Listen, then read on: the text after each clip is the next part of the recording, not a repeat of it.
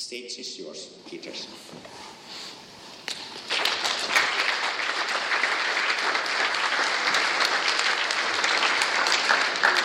Uh, thank you very much. That's encouraging to be clapped before I've actually said uh, anything. Uh, thank you, Vesa, for that introduction. Uh, thank you to Susanna, who's doing the translation in the booth, for those of you who might want uh, the translation into Finnish.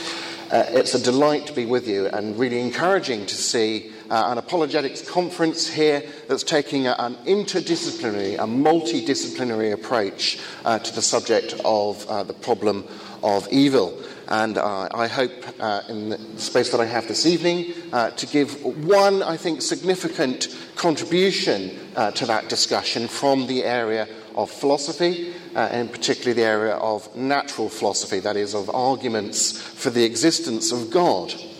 Because, of course, the problem of evil uh, is raised within our culture as the primary reason for not believing in God. But I believe that it raises issues that, when you uh, pursue them carefully, actually lead us uh, towards belief in at least some kind of a God. So, this is not a complete response or answer to the problem of evil by any means, but I think it is a significant part of the response that we can make. You see, moral values are either objective, that is, facts that are independent of us, things that we discover about the world, or they are subjective, that is, they are not independent of us. They are, in other words, relative to us, the subject, and thus they are subjective. Uh, a view of value that's called uh, relativism or subjectivism. So moral values are either objective or merely subjective. And Herbert McCabe notes that if you think that judgments of good and bad are all a matter of taste, purely subjective, or that it all depends on how you look at it, then the answer to the problem of evil could simply be that from where God looks at it, everything is fine and dandy. And God has a taste for a little suffering here and there. You think that makes him bad? Well, that's just your taste in the matter. See, moral subjectivists might argue like this if the biblical God exists, then he would be objectively good. Um, there is no objective good or evil. Therefore, the biblical God does not exist. That's an interesting argument to engage with. But then, if you make that argument, they must swallow moral subjectivism. And I think that's hard to do. And indeed, the person who advances such an argument against belief in God can't consistently claim to have any arguments for the truth of moral subjectivism or against God. That objectively ought to convince us to, to believe them. As Nietzsche put it in Beyond Good and Evil, suppose we want truth. Why not rather untruth and uncertainty, even ignorance? Why insist on truth?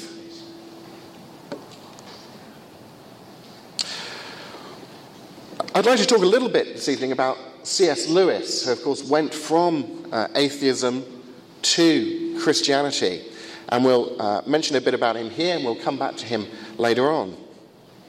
C.S. Lewis spent his 19th birthday in the front lines of World War I uh, before he was wounded during the Battle of Arras. And uh, Douglas Gresham, in his book Jack's Life, uh, tells us that um, as Lewis and his men advanced with bayonets at the ready, the barrage of artillery shells stopped advancing and began to come back towards them. Soon, Jack, as Lewis was known to his friends, Jack and his men were being bombarded by their own artillery from far behind them. And to his helpless fury, Jack watched his men being blown to pieces in the constant roar of their own artillery support. Suddenly, Jack saw a blinding light.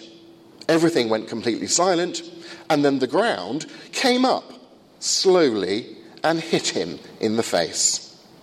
Jack had been hit by both the concussion and the shrapnel from a British shell. His trusted sergeant had been between Jack and the shell when it exploded and was blown to bits. For Lewis, evil was an objective fact. As he said, a real thing, a thing that is really there, not made up by ourselves. As an atheist, Lewis believed evil was something that any God worthy of the name would not permit. And hence the existence of evil justified his anti theism.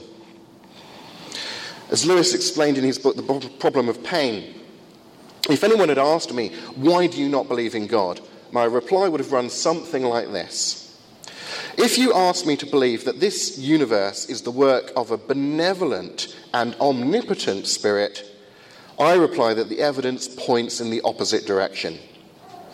Either there is no spirit behind the universe, or else a spirit indifferent to good and evil or else an evil spirit.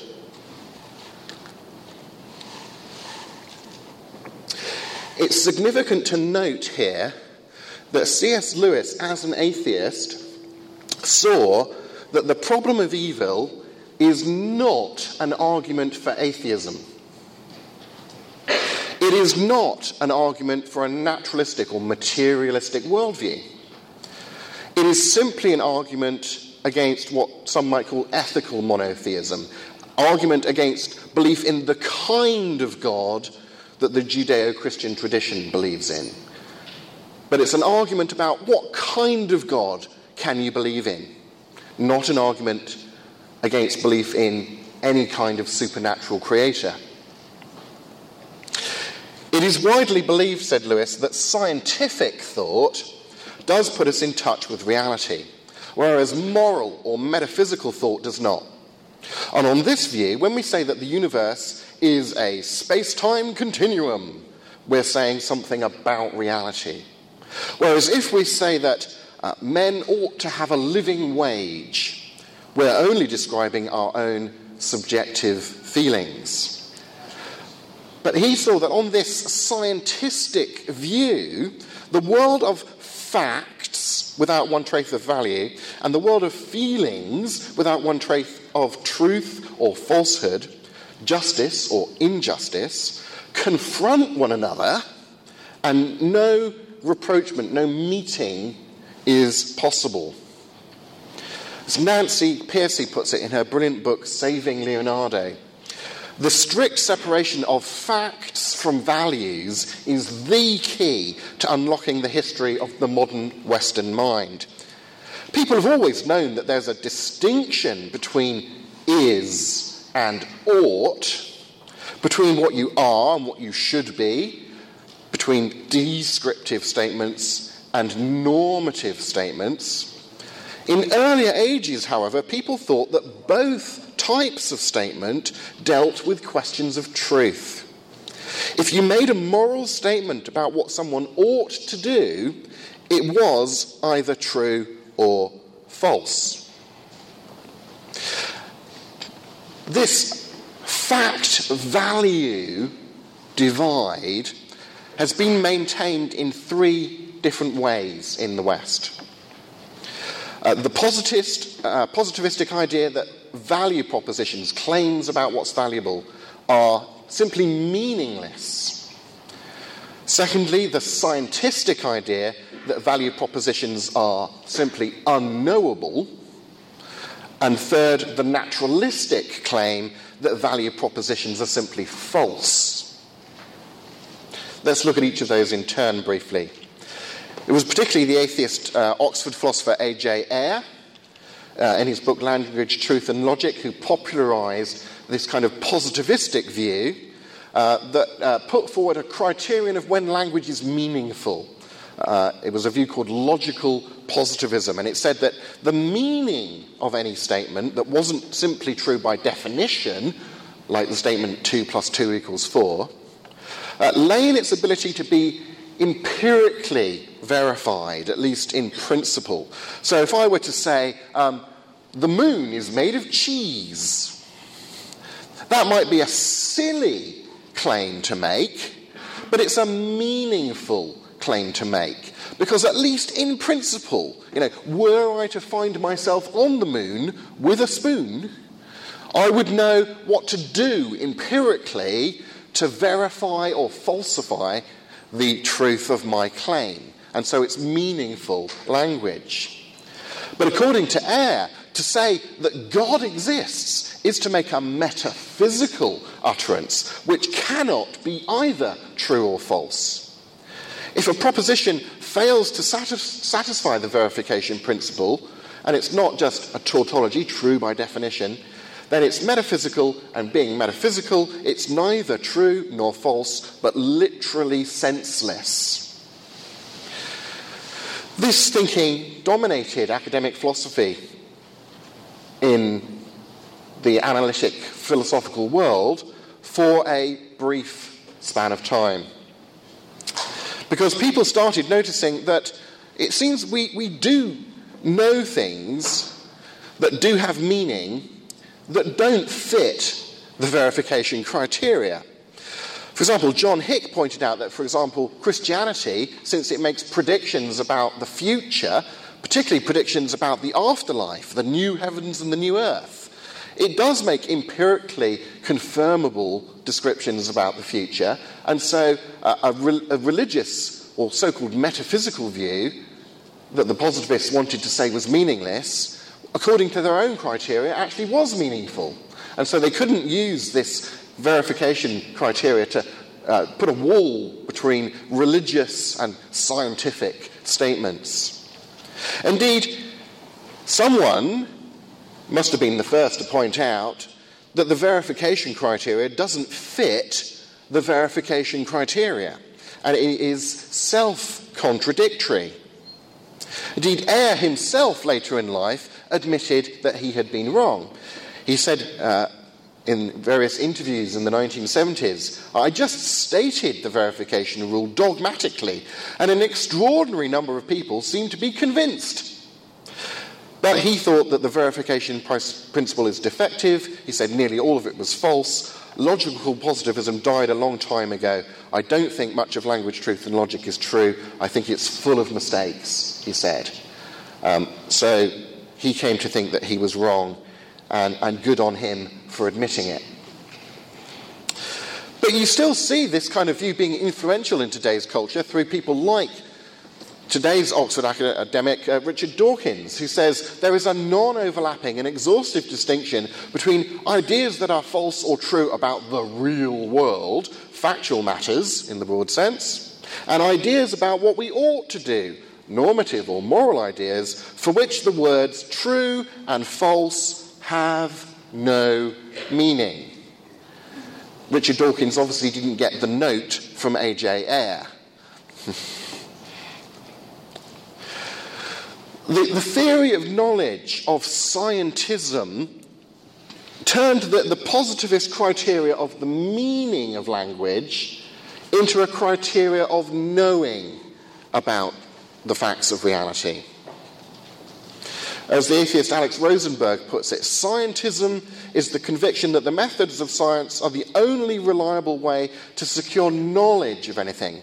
So we've moved on from the talking about whether claims are meaningful to whether or not we can know that they're true or false.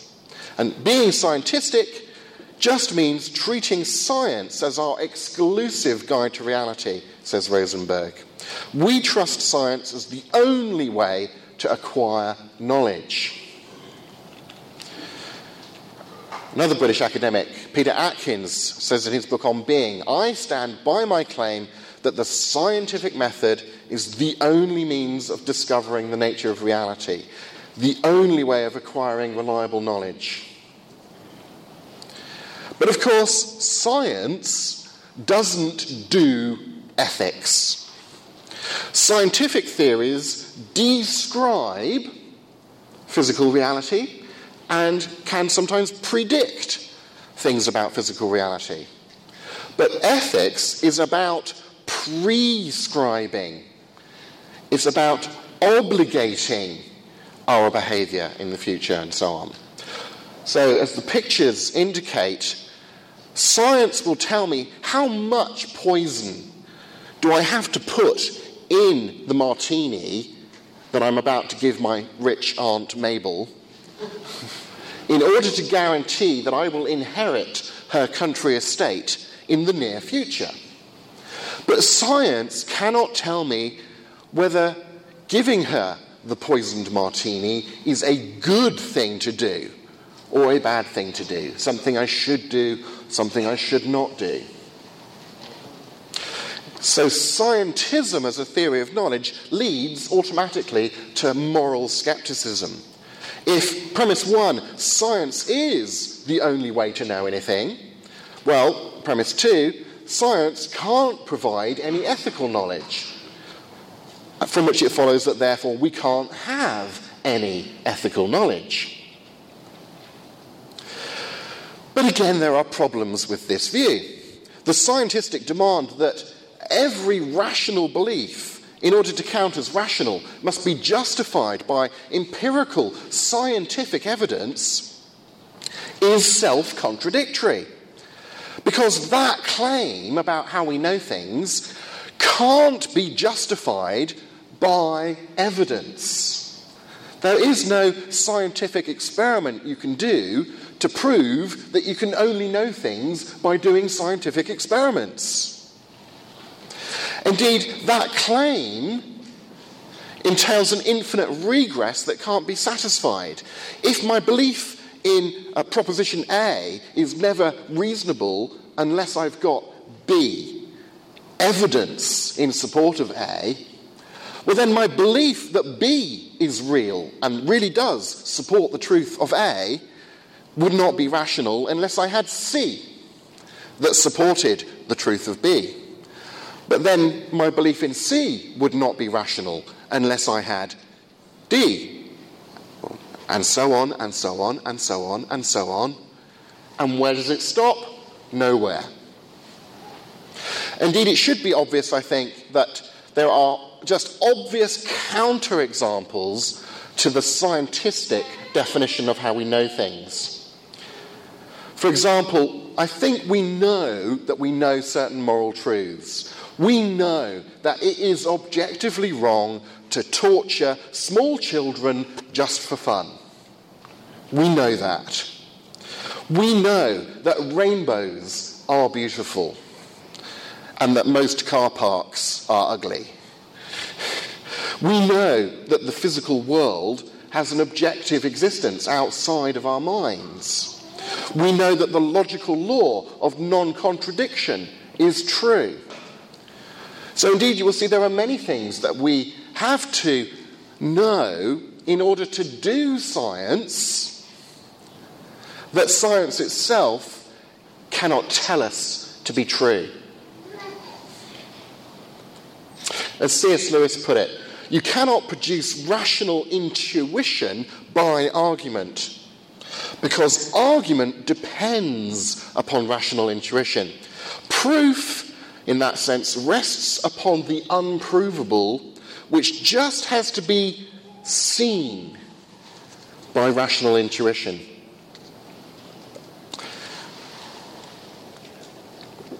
Some atheists get this. This is the new atheist writer Sam Harris. And he says that intuition is the most basic part of our uh, ways of understanding reality. He says, while this is true in matters of ethics, it is no less true in science. The traditional opposition between reason and intuition is a false one. Reason is itself intuitive to the core. Any judgment that a proposition is reasonable or logical relies on intuition to find its feet. I absolutely agree with him. He is spot on. Atheists are not wrong about everything. Unfortunately, in Sam Harris's book, The Moral Landscape, subtitled How Science Can Determine Human Values, which purports to show how a scientific epistemology can justify a belief in objective values, and I'm glad he's trying to justify belief in objective values, but I think he fails to do it using that kind of scientific approach. And indeed, he knows he fails to do it, and he explicitly tells us that he fails to do it. On page uh, 37 of the uh, hardback edition here, he says this Science cannot tell us why, scientifically, we should value well being of sentient creatures.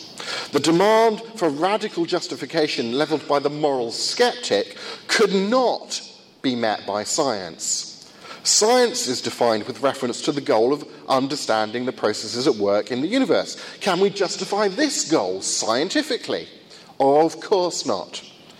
What evidence could prove that we should value evidence? You just have to have the rational intuition that it's true that you should value evidence. And then you can go and be happy doing science. But science can't justify that moral intuition for you. And Sam Harris himself tells us so. So back to Lewis. Says, as an atheist, my argument against God was that the universe seemed so cruel and unjust. But how had I got this idea of just and unjust? A man does not call a line crooked unless he has some idea of a straight line. What was I comparing this universe with when I called it unjust? If the whole show was senseless from A to Z, so to speak, why did I, who was supposed to be part of the show, find myself in such violent reaction to it? Of course, I could have given up my idea of justice by saying it was nothing but a private, subjective idea of my own but if I did that, then my argument against God collapsed too. For the argument against God depended on saying that the world was really unjust. Not simply that it did not happen to please my fancies. Thus, in the very act of trying to prove that God did not exist, in other words, that the whole of reality was senseless. I found I was forced to assume that one part of reality, namely my idea of justice, was full of sense, and consequently, atheism turns out to be too simple. In his brilliant essay on living in the atomic age, Lewis said, If nature the space time matter system is the only thing in existence, then of course there can be no other source for our moral standards. They must, like everything else, be the unintended and meaningless outcome of blind forces. If you wanted to turn that into a, an argument proposition by proposition, it might go like this. One, if naturalism is true, then nothing is objectively evil. But two, something is objectively evil. From which it follows that three, therefore, naturalism is false. Recently, Ronald Dworkin um, died is an American uh, legal philosopher. Um, in his last book, called Religion uh, Without God, he talks about this dilemma of value within a materialistic worldview. And he says that um, atheists, he thinks, should really divorce themselves from a naturalistic worldview. To be an atheist without being a naturalist. Because he says the, the religious attitude re- rejects the very popular metaphysical theory that nothing exists that is neither matter nor mind, whatever that is. That there is really fundamentally no such thing as a good life or cruelty or beauty. He sees that that seems to be implied by a materialistic worldview. And yet, he says later on in the book, we find much in the natural world beautiful. To a naturalist, this beauty is just a matter of our reactions to these sights, the pleasure we take in them. To the religious attitude, they are discoveries of innate beauty. You see the tension. And then he says, Still, we know that the sunset is beautiful. And you see what follows from that. That even uh, Ronald Dworkin, in recognizing the beauty of a sunset, is arguing that that means rejecting a naturalistic worldview. Lewis, again, in his essay De Futilitate, the defiance of the good atheist hurled at an apparently ruthless and idiotic cosmos is really an unconscious homage to something in or behind that cosmos that he recognizes as infinitely valuable and authoritative. For if mercy and justice were really only private whims of his own, he could not go on being indignant like Stephen Fry. The fact that he arraigns heaven itself for disregarding those values means that at some level of his mind, he knows that enthroned in a higher heaven still are these objective values. In other words, moving on from an argument against a naturalistic worldview, here is an argument for a supernatural worldview. If a holy, good, personal God does not exist, then objective moral values can't exist. But objective moral values do exist, from which, of course, it follows that a good personal God exists. Now, this argument is much misunderstood, and sometimes I think rather deliberately misunderstood, particularly by new atheist writers. Paul Copan cautions us belief in God isn't a requirement for being moral. And if you raise the moral argument, very often atheists will come back with an indignant reply of, you know, how dare you claim that atheists can't be nice, good people without believing in God? Well, I'm not claiming that. Belief in God isn't a requirement for being moral, but the existence of a personal God is crucial for a coherent understanding of objective morality. This is an issue of meta ethics, not normative ethics, of, of moral ontology, of moral being, not moral epistemology or simply moral knowledge. As Paul puts it in Romans 2, when Gentiles who don't have the law do by nature things required by the law, they're a law for themselves, since they show that the requirements of the law are written on their hearts. You don't have to believe in God or the Bible or whatever in order to sometimes know and do the right thing. The question is how come there is such a thing as the right thing to be known and to be done? So the moral argument doesn't argue for everything we believe about the nature of God, but it does argue for a significant slice of what we mean as Christians by God. It's a short, easily grasped argument. It's a deductive argument. It has that logical power. It's grounded in universal daily human moral experience. It's not some sort of abstract argument where you need to teach people lots of science in order to get the argument off the ground if you're doing cosmological arguments or the design argument or whatever. And both premises of the argument, as I'll show, are defended by atheists. This is an interesting way of presenting an argument for God, to defend it by only quoting from atheists.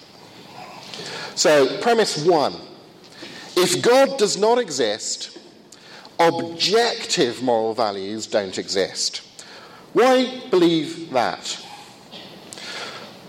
Well, what is an objective moral fact? It's a, it's a moral ideal. It's something that prescribes, not, merely descriptive. And it's something that in our experience we meet that obligates our behavior. But an idea or a character to live up to implies surely a mind or a character. Prescription, or a commandment, if you like, requires a prescriber, a commander. An obligation requires someone to whom one is rightfully obligated. As the atheist A.C. Grayling says, talking about Nietzsche again, Nietzsche exposed the problem atheism has with morality. It's not that atheists can't be moral. The question is which morality an atheist should serve. When monotheism has been left behind, morality can't go on before. Um, I haven't got time to go into Nietzsche's famous parable of the madman, but I suggest you look up, uh, Google uh, Nietzsche's parable of the madman. Nietzsche himself said, when one gives up the Christian faith, one pulls the right to Christian morality out from under one's feet. Christianity is a system, a whole view of things thought out together. By breaking one main concept out of it, the faith in God, one breaks the whole. It stands or falls, that is, morality stands or falls with faith in God. The atheist Jean Paul Sartre said that existentialists find it extremely disturbing that God no longer exists. For along with his disappearance goes the possibility of finding values in an intelligible heaven. There would no longer be any a priori good, any good that's just there, since there'd be no infinite and perfect consciousness to conceive of it, to contain the ideal of right. Richard Dawkins says the universe that we observe has precisely the properties we should expect if there is at bottom no design, that is, no creator, no God. It's a universe with no purpose, no evil, no good, nothing but pitiless indifference. No evil, no good. Following from no creator. Atheist Julian Baggini says if there is no single moral authority, i.e., no God, we have to, in some sense, create values for ourselves. And that means that moral claims are not true or false. You may disagree with me, but you can't say that I have made a factual error when we have a moral disagreement. The atheist J.L. Mackie said that if there are objective values they make the existence of a God more probable than it would have been without them. Thus, we have a defensible argument from morality to the existence of God. But remember, Mackie is an atheist, so what does he do with that insight? He suggests we all become moral subjectivists. He says if we adopted instead a subjectivist account of morality, this problem would not arise. And he famously wrote a book called Ethics Inventing Right and Wrong. But here's my question to Mackie which is really the greater problem that arises? Having to believe in a God or having to swallow moral subjectivism? In his recent book, Atheism What Everyone Needs to Know, uh, the American atheist philosopher Michael Ruse says this. Whatever else morality might be, it is not just an emotion or a preference. Stomping on little babies for fun is wrong. Even if the whole world thinks otherwise. The question then is where does the objectivity of morality lie? So there are plenty of atheist philosophers today who argue, and I think do a good job of arguing, for the objectivity of moral value. The problem such atheists face is accounting for the existence of the moral value they recognize. Ruse goes on natural sol- solutions don't seem to be the answer. Non natural, say Platonistic kind of supernatural explanations, also, he says, don't seem to be the answer. Is God the default position, he asks. He says the objectivity of morality is an illusion. Now, hang on a minute. He's just argued, I think very convincingly, that we have to recognize that moral values are objective. And he's now saying the objectivity of morality is an illusion. What he's now saying is uh, no, forget that. Actually, morals are subjective. He's doing a J.L. Mackie. Morality is an illusion put in place by our genes to keep us social. Behaving, thinking that there is objective moral values was useful to our survival as a species in the past, and thus we end up with that belief. Except for him, who has seen through that belief because he now knows that that's wrong. He says, This is the world of non belief, and such are the consequences. If you want to hold on to atheism, you have to give up belief in objective moral values. In other words, you have to be prepared to say, stomping on little children for fun is not, objectively speaking, wrong. Which is the greater problem? Saying that or saying, okay, there is a good God.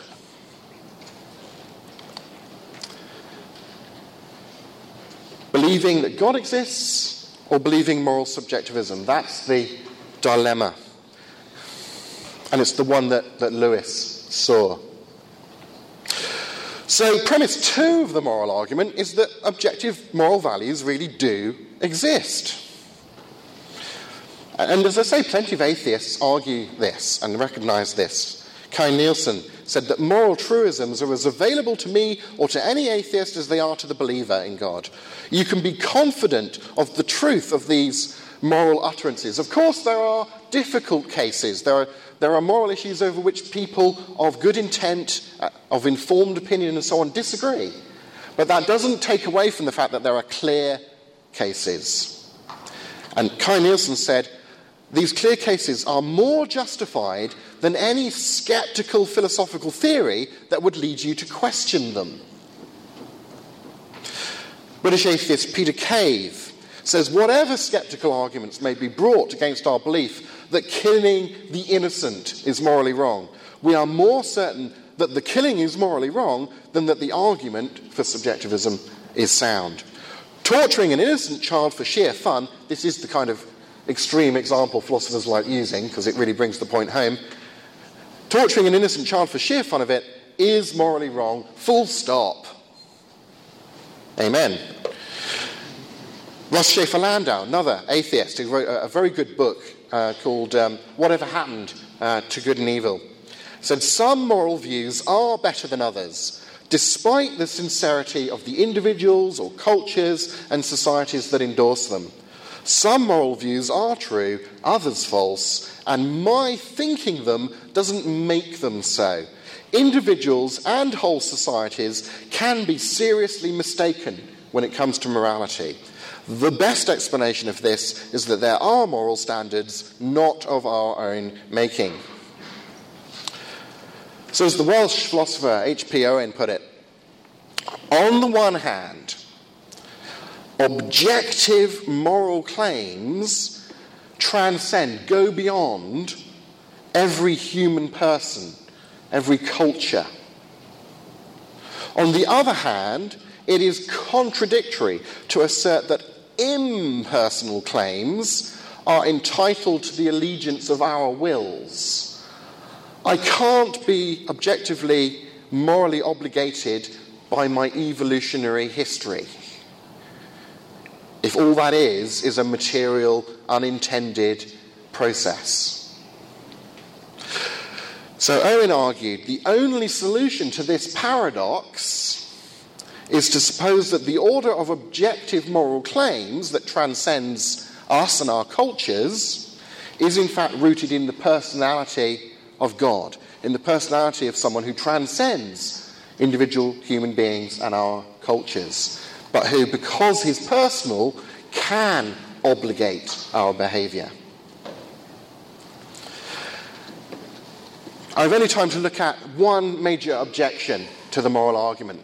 Probably the, the most used objection comes uh, from one of Plato's dialogues called the Euthyphro, in which, talking in the context of polytheism, Socrates asked, uh, Is what is holy, what is right, is it holy because the gods approve it? Or do they approve it because it is holy? Contemporary philosophers have taken this question to pose a dilemma for rooting morality in God. On the one hand, are God's moral commands arbitrary if things are right and wrong just because God says so? Well, then that makes morality arbitrary because presumably God could say, um, rape, I think that's a jolly good idea. Everybody should rape each other. Extreme example. But on that account of morality, if, if just because he says it, it becomes true, then that would mean that that thing would become the right thing to do. And that seems intuitively, obviously wrong. So are God's commands simply arbitrary, and then we're back really with moral subjectivity, but just it all depending on the guy with the biggest stick to beat us with if we don't toe the line, as it were?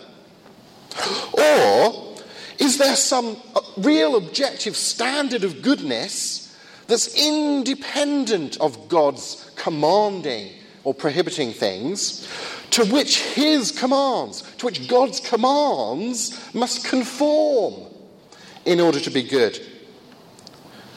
But since we either ground morality in God's commanding things or not, if we ground them in God's commands, morality becomes arbitrary and subjective. But if we don't ground morality in God's commands, then morality must be independent of. And here's where the ambiguity comes in independent of God. That's what the atheist says. But no, what actually follows, of course, is independent of God's commanding it. Not necessarily independent of God. And there is a distinction between God's commands and God. God is more than a set of commands. The objection equivocates between independent of God's commands and independent of God because moral value can be independent of God's commands without being independent of God. I.e., it can be part and parcel of his character, of the divine nature. In Plato's terms, we could say God is the good. And yes, he issues commands to us in line with the good, but those commands are reflecting his own necessary, essential, unchanging character of goodness. So there's the, the moral argument. If God doesn't exist, objective moral values don't exist. But objective moral values do exist, including when we point to things and say, that's evil, just as much as when we point to something and say, that's good. But it follows from that that therefore God, at least of the, the kind sufficient and necessary to explain the existence of objective moral values, must exist. Thank you very much.